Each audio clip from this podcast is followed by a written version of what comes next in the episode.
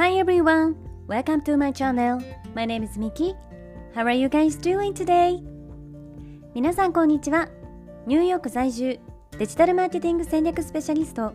コンテンツクリエイター、グローバルな人たちをつなぐオンラインサロン We are New York 運営代表のミケルメです。このチャンネルニューヨーク未来を変える生き方では私ミケルメが世界の中心ニューヨークからポジティブなパワーを届けるストーリーや皆さんの日々のインスピレーションになるような最新のビジネスニュースマーケティングトレンドなどについてお届けしています。本題に入る前に一つ告知をさせていただきます。私が運営しているオンラインサロン We are New York ではここでは配信していないグローバルなキャリア形成やインフルエンサーとしての働き方self development などに関するより深い内容をクローズドのコミュニティで発信しています。毎月2回にわたりオンライン上でメンバーミーティングを開催しているんですが、えー、グローバルに活躍されている各業界のスペシャリストの方をゲストにお招きしてお話を聞いたりとか、えー、最新のマーケティングやビジネスソーシャルメディアについての勉強会を開催したり夢を叶えるためのワークショップなどにみんなで取り組んでいます。たサロンには本当に幅広い年齢層の方そしていろいろな異なる職業や業界の方たちが集まっていますのでサロン内でお仕事が生まれたり一緒にビジネスをしたり日本や海外での人脈を作れたりと本当に有意義で素敵なコミュニティになっています。サロンの方ではより私のですねプライベートなお話や海外の最新情報に関する、えー、内容をですねシークレットブログでも配信しています。オンラインサロン We are New York は性別、年齢、住んでいる場所や食料などに問わずどなたでもご参加いただけるウェルカムで温かいコミュニティになっていますので、えー、興味がある方はぜひ概要欄のリンクから公式サイトをチェックしてください。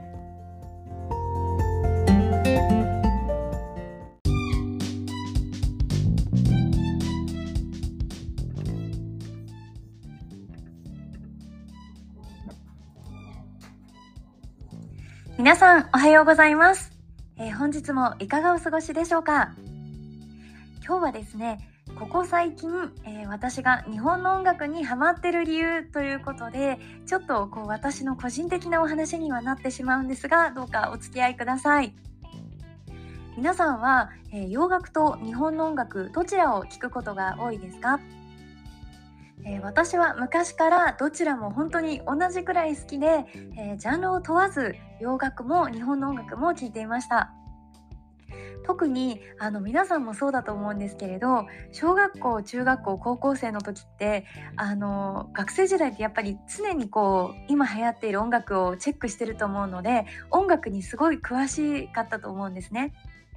で私も毎週、えー、テレビでこう「ミュージックステーション」とかあと「カウントダウン TV」とかそういう音楽番組を欠かさずにチェックしていてそしてその時こう流行っていた音楽とかアーティストにすごくやっぱり詳しかったので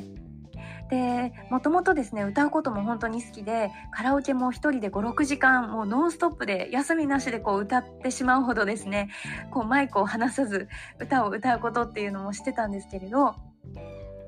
だけどこうやっぱり社会人になって働き始めるとあのだんだんと、まあ、仕事があるのでこう今流行っている曲っていうのに疎くなっていって学生の時ほどその音楽に咲く時間みたいなのが少なくなったなっていうのをすごく感じるんですね。えー、特に私の場合は日本の大学を卒業して社会人として少し働いてその後っていうのはすぐにニューヨークに移住してしまっているのでやっぱりその分こう日本の今の流行りの音楽を聴く機会っていうのはとっても少なくなってしまいました。あとはあの日本のテレビ番組とかも見ていないので今の日本のエンタメってどんな感じなんだろうっていうふうにですねちょっとこう日本の今のこのエンタメ情報とか音楽とかっていうのがあの少し遠い世界で起きてるような感じがしてですねあの逆にこうアメリカのアーティストとか洋楽っていうのは、まあ普段の日常生活でもガンガン流れているのであの耳にすることがすごく多いんですけれどあの日本の最近の音楽には本当に疎くなってしまったなっていうのを、えー、感じてました。でも最近ですね、えー、実はまた日本の音楽がすごいやっぱり好きだなって思うようになっていてそれはなぜかというとですねあの私の場合 TikTok で音楽を聴いているからなんですね。TikTok で音楽を聴くってどういうことってこう TikTok やってない方は思われると思うんですが、えー、最近は TikTok 上で本当にいろんな方があの日本のテレビ番組とかドラマの切り抜きを流されていてでそこにあの BGM として音楽をつけるじゃないですか。でそしたらその音楽が、えー、BGM になってるので頭から離れなくなってですねすごく、えー、印象に残るんですよね。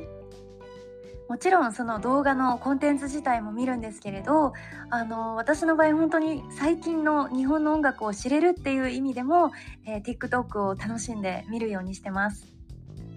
え多分ですねリスナーの皆さんの中にもこう海外の洋楽で流行っているものとかをやっぱりインスタのリールからとか TikTok の動画から、えー、動画上で聞いたことがあってそこからその音楽が気になって、えー、そのアーティストのことを調べたりとかもしくはその曲がすごく好きになったっていうことあるんじゃないでしょうか。そう考えるとやっぱり今ってこうアーティストを目指している方とかはえー、大きな音楽事務所とかに所属しなかったとしても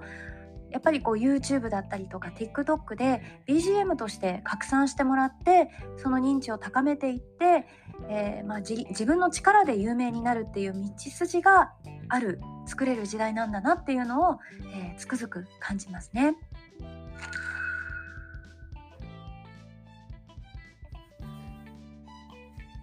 えー、ちなみに私が今 TikTok で知ってハマっている日本の曲がいくつかあるので、えー、今日はそれを紹介したいと思います。まず1つ目はですね、えー、佐藤萌歌さんという方の Melt Bitter という楽曲です。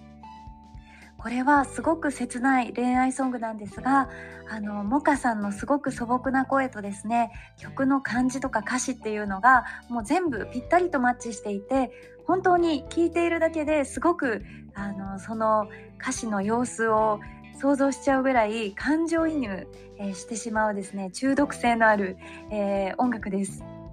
多分この曲は私が今ここ最近日本の曲で一番ハマってる音楽なんじゃないかなっていうふうに思います。あとはですね、あの、ナトリさんという方の Overdose という曲や、えー、今瀬さんという方の Night Dancer という曲です。どちらもすごくアップテンポで、えー、シティ感が感じられる歌なんですがもう聴いていたらすごくこうリズムに乗って踊り出したくなるようなあの歌でですねこの2つにも私はすごいハマってますね。えー、いつもですね私は TikTok でいいなっていう曲を見つけたらそこから Spotify に飛んで、えー、そこで自分のプレイリストに入れて聴いたりしてますね。あとあの日本の楽曲って基本的には今までってこう日本人の中で知られているけれど世界の市場ではそんなにこう日本のアーティストとか歌を知られてないっていうことが多かったと思うんですけれど最近は本当にインスタのリールと TikTok のおかげで、えー、アメリカ人だったり、まあ、アメリカに限らずともその他の海外の国の人たちがあのリールとかでこう日本のアーティストの曲を BGM に使っている動画っていうのをすごくですねあの目にするようになりました。そう考えるとあの海外の人たちにとって歌詞は日本語なのでわからなかったとしてもえー、この音楽の雰囲気が好きっていう理由で日本の音楽を知ってもらえるきっかけになると思うし、えー、逆にキャッチーなメロディーだったりすると海外でも多くの人の印象に残っていくんだなっていうふうに思いますね。日本の皆さんからすると今日私が紹介した曲はそんなのもうすでに知ってるよっていう方が、えー、多いのかもしれないんですけれどあの私はすごく久しぶりに日本の音楽にハマっていてあなんかいい曲に出会えたなと思ったので、えー、今日はシェアさせていただきました。えー、次日本に一時帰国する時は、えー、久しぶりに日本のカラオケに行って思う存分歌いたいなって思ってますあとはあのオンラインサロンメンバーのみんなともいつかカラオケに行きたいなっていうのが、えー、私の密かな夢だったりしますはい、えー、ぜひですねリスナーの皆さんがおすすめの日本の曲がありましたら、えー、そちらもコメント欄で教えていただけると嬉しいです。今日も聞いてくださりありがとうございました。